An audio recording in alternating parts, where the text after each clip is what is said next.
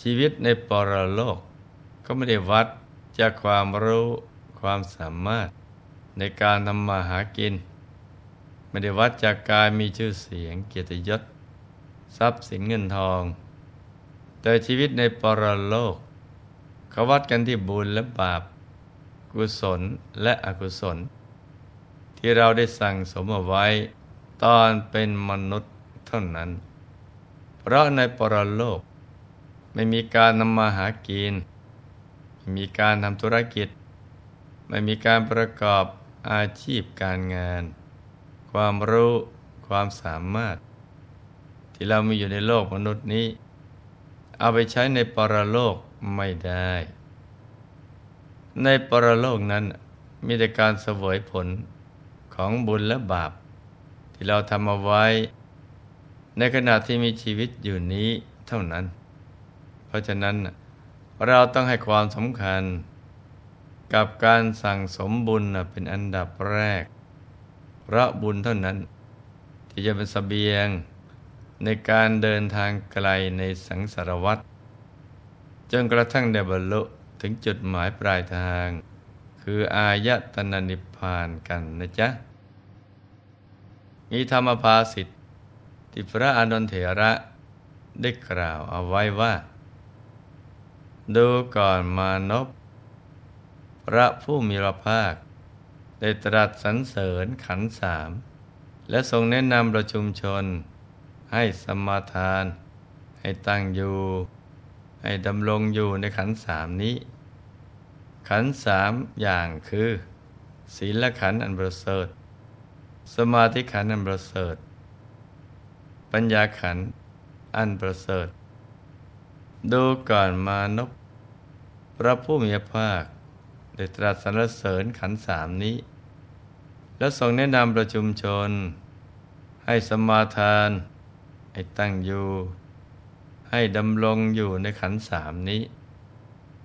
ธรรมภาสิตที่หลวงพ่อยกขึ้นมากล่าวนี้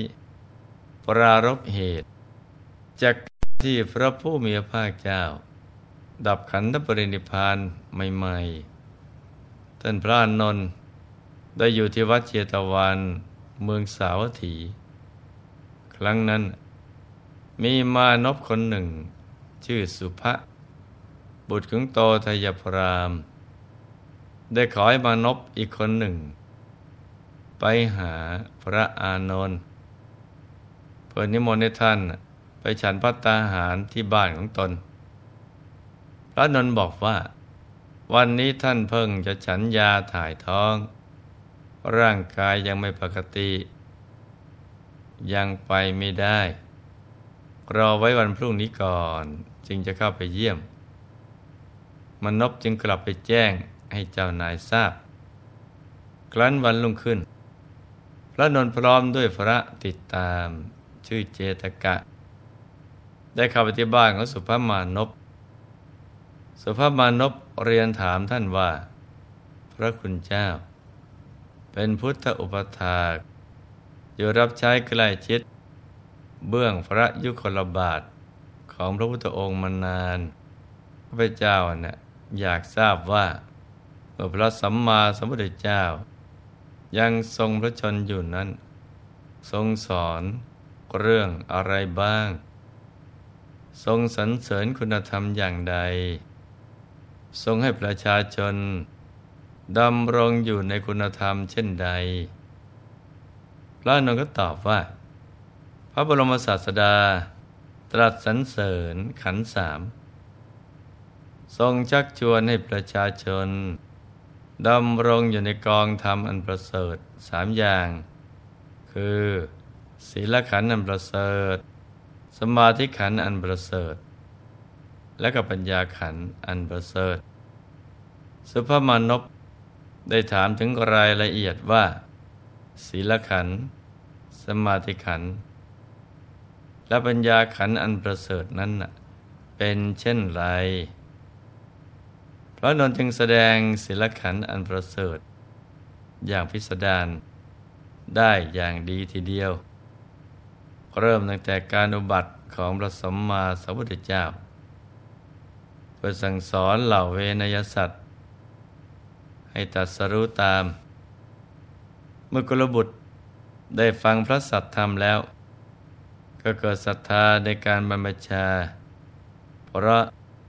รู้ว่าการจะประพฤติพรหมจรรย์ให้บริสุทธิ์บริบูรณ์ได้นั้น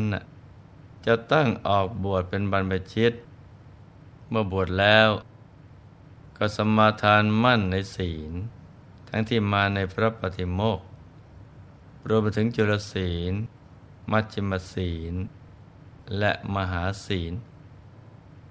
พระนนท์ได้กล่าวถึงอานิสงส์ของผู้มีศีลบริบูรณ์ไว้ว่าภิกษุผู้สมบูรณ์ในศีลเหล่านี้ย่อมไม่ประสบภัยในที่ทั้งปวงเธอย่อมได้รับความสุขที่ปราศจากโทษภายในตนเหมือนกษัตริย์ผู้ได้รับมุรธาภิเษกแล้วกำจัดอริราชศัตรูได้แล้วย่อมไม่ต้องระแวงภัยในที่ทุกสถานเสวยราชสมบัติด้วยความปลอดโปร่งพระทัยแต่สำหรับภิกษุผู้แม้จะสมบูรณ์ด้วยศีลแล้วก็ยังมีกรณียกิจอื่นที่ควรจะทำให้ยิ่งขึ้นไปกว่านั้นยังมีอยู่อีกสุภมนพฟังแล้วก็เกิดความอัศจรรย์ใจแล้วก็ได้กล่าวชื่นชมว่าท่านพระอานนท์น่าอัศจรรย์นักข้าพเจ้าไม่เคยเห็นศีลขันธ์อันเป็นอริยะที่บริบูรณ์อย่างนี้ในสมณพราหมณ์ภายนอกพระศาสนาเลยถ้าสมณพราหมณ์ภายนอกพระศาสนานี้เห็นศีลขันธ์อันเป็นอริยะที่บริบูรณ์แล้วในตนอย่างนี้ก็จะพึงพอใจว่าเพียงแค่นี้ก็พอแล้วเราได้บรรลุถึงประโยชน์แห่งสามัญญคุณแล้วไม่มีกรณียกิจอะไรที่จะยิ่งขึ้นไปอีกแต่ท่านพระนนท์ก็ยังกล่าวว่าในพระธรรมวินัยนี้ยังมีกรณียกิจที่ยิ่งขึ้นไปอยู่อีกวันแล้วก็ถามพระเถระต่อไปว่าและภิกษุในพระศาสนานี้ต้องปฏิบัติตนอย่างไรต่อไปอีกพระเถระก็ได้พรรณนาอริยสมาธิขันธ์ว่าภิกษุจะต้องประพฤติตนให้เป็นผู้ถึงพร้อมด้วยอินทรียสังวรคือสำรวมตาหูจมูกลิ้นกายใจ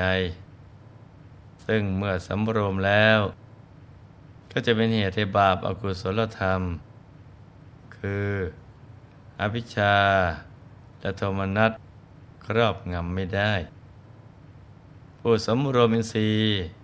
ย่อมเสวยสุขที่ไม่ระคนกับกิเลสในภายในเป็นความสุขที่เป็นอิสระจากปัจจัยภายนอกเป็นนิรามิตสุขเบื้องต้นที่ไม่ระคนด้วยกิเลสจากนั้นภิกษุก็จะต้องมีสติสัมปชัญญะรู้สึกตัวในการก้าวไปข้างหน้าการถอยกลับ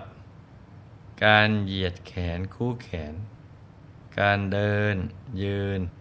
นั่งนอนมีสติอยู่ภายในไม่ว่าจะเคลื่อนไหวในอริยบทต่างๆต้องเป็นผู้มีความสันโดษคือสันโดษในจีวรพอคุ้มกายและบิณฑบาตพออิ่มท้องไม่เป็นผู้มากไปด้วยการสั่งสมแล้วเมื่อจะไปที่ไหนก็ไปได้ทันทีโดยไม่ต้องกังวลกับสัมภาระเหมือนนกบินไปในอากาศก็มีแต่ปีกเป็นภาระเท่านั้นภิกษุผู้ประกอบไปด้วยศีลขันธ์อินทรีย์สังวร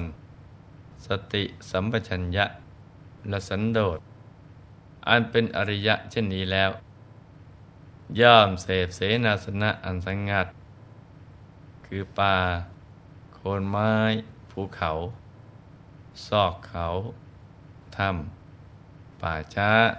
ป่าชัดที่แจ้งลอมฟาง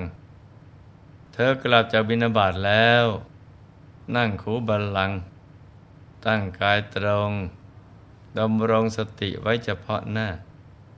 เธอละอวิชชาชำระจิตให้บริสุทธิ์ละพยาบาทมีความกรุณาหวังประโยชน์แก่สัตว์ทั้งปวงอยู่มีความกำหนดหมายอยู่ที่แสงสว่างมีสติสัมปชัญญะอยู่เสมอย่อมชำระจิตให้บริสุทธิ์จากถีนมิทะได้ทำจิตให้สงบอยู่ภายในจึงละอุทจักกุกุจจะเป็นผู้ไม่ฟุ้งซ่านเป็นผู้ข้ามวิจิกิจฉาไม่มีความกลางแกลงในกุศลธรรมทั้งหลายอุทิละอภิชาได้เปรียบเสมือนคนกู้หนี้ไปลงทุนจนประสบผลสำเร็จใช้หนี้เก่าที่เป็นต้นทุนเดิมได้หมดสิ้นเก็บกำไรที่เหลือไว้เป็นค่าเลี้ยงดูบุตรภรรยาเขาคิดว่าเมื่อก่อนเรากู้หนี้ไปลงทุนบัดนี้นะเราประสบความสำเร็จในธุรกิจแล้วเราได้ใช้หนี้ที่เป็นต้นทุนเดิมได้หมดสิ้นแล้วและทรัพย์ที่เป็นกำไรของเรายังมีเหลือสำหรับเลี้ยงดูบุตรภรรยาอีกเพราะความไม่มีหนี้สินนี่แหละเขาจึงได้รับความโปร่งใจเบิกบานสำราญใจผู้ที่ละพยาบาทได้เปรียบเสมือนคนไข้หนักบริโภคอาหารไม่ได้ทำให้ไม่มีเรี่ยวแรงแต่เมื่อหายป่วยก็สามารถบริโภคอาหารได้ตามปกติ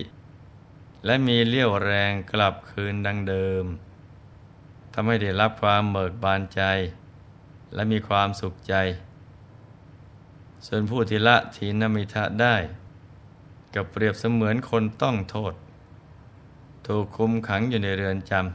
ำต่อมาเขาพ้นจากเรือนจำโดยสวัสดิภาพก็เกิดความปีติ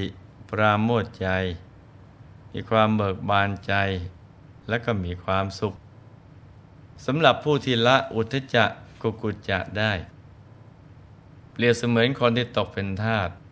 พึ่งตัวเองไม่ได้ต้องอาศัยผู้อื่นจะไปไหนตามใจชอบก็ไม่ได้ต่อมาเมื่อเขาพ้นจากความเป็นทาสแล้วจึงจะสามารถไปไหนได้ตามใจชอบและเกิดความปีติปราโมทย์ใจมีความสุขคนที่ละวิจิกิจฉาได้เปรียบเสมือนคนมีทรัพย์สมบัติเดินทางไกลในที่กันดารหาอาหารก็ได้ยากมีภัยเฉพาะหน้าแต่ต่อมาเมื่อข้ามพ้นทางกันดารนั้นได้แล้วเดินทางถึงหมู่บ้านที่สงบร่มเย็นจึงนึกถึงเหตุการณ์ที่ผ่านพ้นวิกฤตมาได้ก็เกิดปิติปราโมทย์ใจมีความเบิกบานสำราญใจเมื่อภิกษุพิจารณาเห็นนิวรณ์ห้าประการเหล่านี้ที่ตัวเองละได้แล้วก็บังเกิดปิติบังเกิดปิติกายย่อมสงบเมื่อกายและใจสงบนิ่งดีแล้วก็ได้บรรลุฌานขั้นต่างๆไปตามลำดับส่วนว่าความสุขจะเกิดจากการเข้าถึงฌานจะแตกต่างจากความรู้สึกที่ละนิวรณ์ได้อย่างไรนั้นก็ให้มาติดตามรับฟังในวันต่อไปนะจ๊ะสำหรับวันนี้ให้ลูกทุกคนมันฝึกใจหยุดใจนิ่งละทิ้งนิวรณ์ทั้ง5ประการนี้กันให้ได้แล้วก็ชำระศีลของเราให้บริสุทธิ์จะได้เป็นทางมาแห่งสมาธิที่ตั้งมั่นยิ่งขึ้นไปนะจ๊ะในที่สุดนี้หลวงพ่อขออำนวยพรให้ทุกท่านมีแต่ความสุขความเจริญให้ประสบความสำเร็จในชีวิตในธุรกิจการงานและสิ่งที่พึงปรารถนาให้มีมหาสมบัติจักรพรรดิจากไม่พร่องบังเกิดขึ้น เอาไว้ใช้สร้างบารมีอย่างไม่รู้หมดสิ้นให้มีสุขภาพพรรณนามัยสมบูรณ์แข็งแรงมีอายุขัยยืนยาวได้สร้างบารมีกันไปนานๆให้ครอบครัวอยู่เย็นเป็นสุขเป็นครอบครัวแก้วครอบครัวธรรมกายครอบครัวตัวอย่างของโลกให้มีดวงปัญญาสว่างไสวได้เข้าถึงพระธรรมกายโดยง่ายได้เร็วพลันจงทุกท่านเถิดธรรมกายเจดีย์